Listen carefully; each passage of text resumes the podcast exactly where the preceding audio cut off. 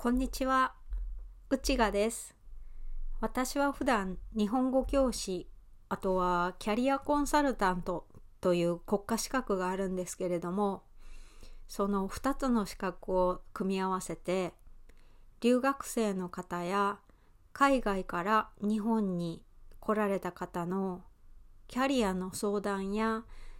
就職相談、転職相談をお受けしたりしています。オンラインでメインにお受けしています。あとはそうですね、ずっと大阪で生まれて、大阪でまあずっと暮らして、イギリスのロンドンに住んだこともあるんですけど、また今は大阪に戻ってきて、大阪で生活をしています。はい。これが簡単な自己紹介です。今日はその12月31日2022年最後の日なんですけれども今日は大阪のそのやり直し神社って言われている神社を紹介したいと思います。あのその生きているとどうしてもその短い人生長い人生自分の生きてきた時間を考えてどう考えるかわからないんですけれどもちょっと関西アクセントになりましたね。あの長い人生でもう一度や二度もうもっとたくさんできることならあの時からやり直したいとか今の人生をリセットしたいと思われたことってないですか？私はそのすごいうんそうですね。30代の時にあったりあと大学をちょうど卒業する卒業する前にも日本でこのまま生きていけるのかってすごいうん人生やり直したいなとかそうですね。10年うんもうちょっと少しかな。なんか短い間にあやり直ししたいなここを変えていきたいなって思ったことがあります。でちょっと話をがちょっとずれてしまったかもしれないんですけれども今日ご紹介したいのは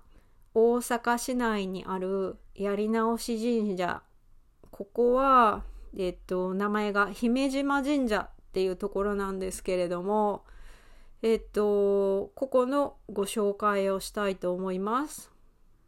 で、このやり直ししたい人々を新しい門で、新しいその、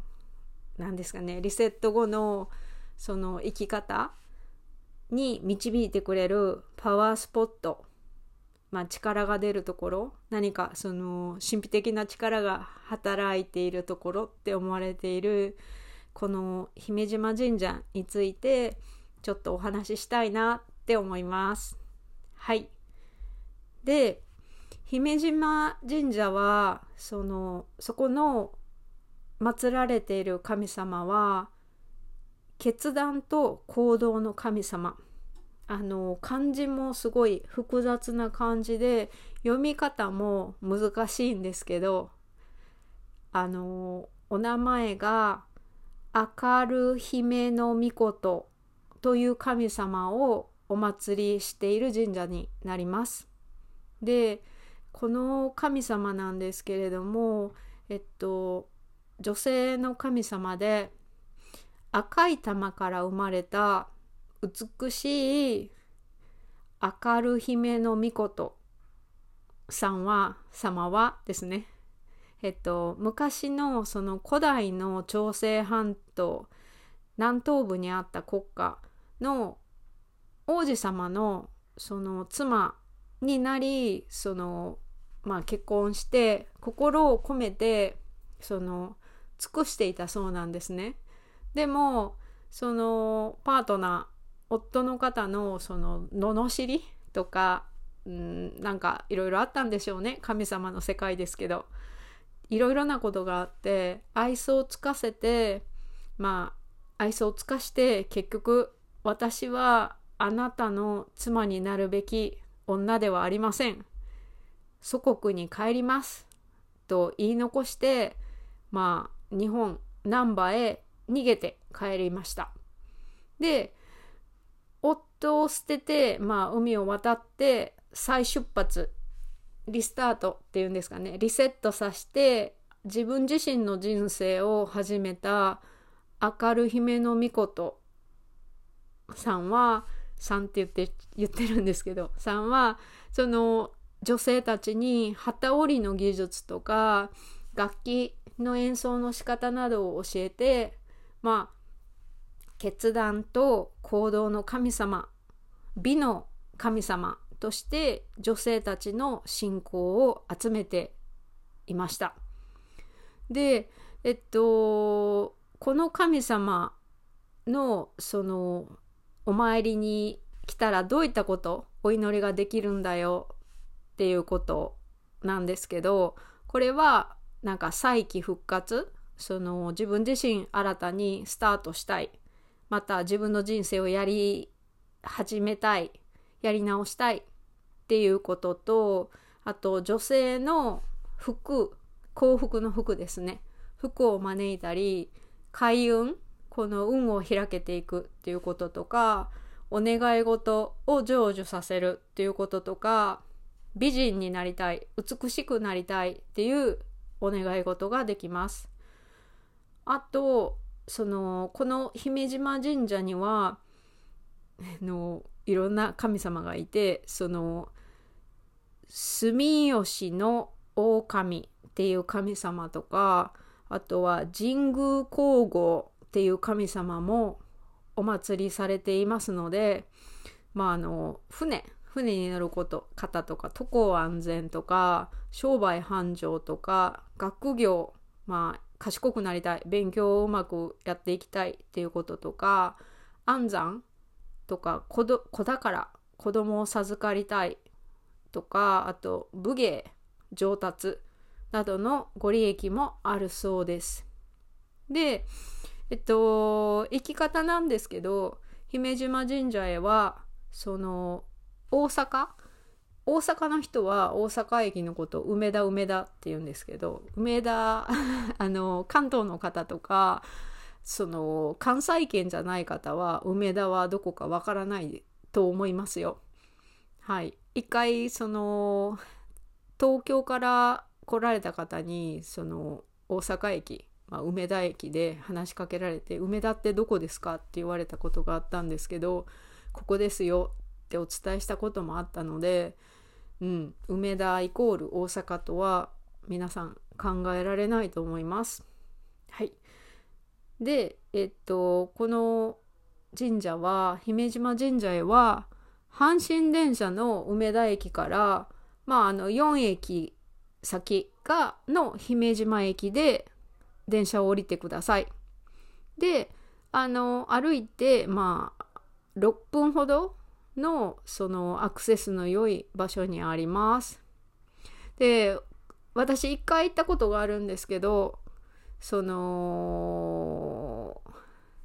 自分が新しいスタートをするためにその自分がいい風っていうんですかね。この自分のその心の中がこう煮詰まってるじゃないですけどその新しい風を吹き込んで綺麗なクリアな状態にしたいっていうところでそのいい風いわゆる良い風を入れたいものを置いて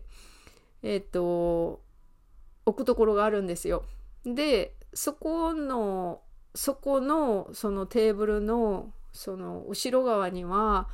風車綺麗なそのまあ何て言うんですかねピンク赤に近いまあピンク色のその七色に光るようなその風車がいっぱいあってでそのそれが奥にあるテーブルに、まあ、自分がいい風を入れたいものを置いてでお祈りするんですよね。二礼してあの2回パンパンって手を叩いてでもう一回礼をするっていうのでえっとそうですね拝礼します。で、えっと、どうしてそのいい風を入れるのかっって言ったら、さっきお伝えしたように、アルカ、すいません、明る姫の御事様、間違えてすいません、失礼しました。は、その夫から、まあ、逃げる際に船を利用しました。で、彼女自身がその神様を彼女って言ってしまってるんですけど彼女自身がいい風に恵まれたからこそ、まあ、自分の国日本に帰ることができたんですよね。で風はこの明る姫の御事さんをお祭りするその姫島神社にとってすごく大切な存在なんです。で風は目で見ることはできないんですけど姫島神社は風をお供えするというお参り方法がありますだからさっきお伝えしたように台の上にいい風を入れたいものを置いてえっとよく最近置かれるのはスマホスマートフォンとかえっとダイアリーとかを置いて2回礼をして2回手を叩いて後で1回礼をするっていうお参りの仕方をします。で もし今日言いたかったのはその年末だしもし来年新たなスタート切りたいなとか何かお願い事うんがある方で大阪に来ようかなっていう予定のある方はこういったところに来られても面白いし心機一転気分を変えたりすることができるんじゃないかなと思って今日はお話をしました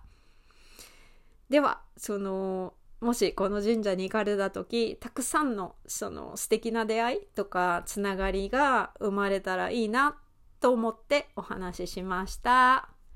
今日は以上ですまた聞いてくださいね。内賀でした。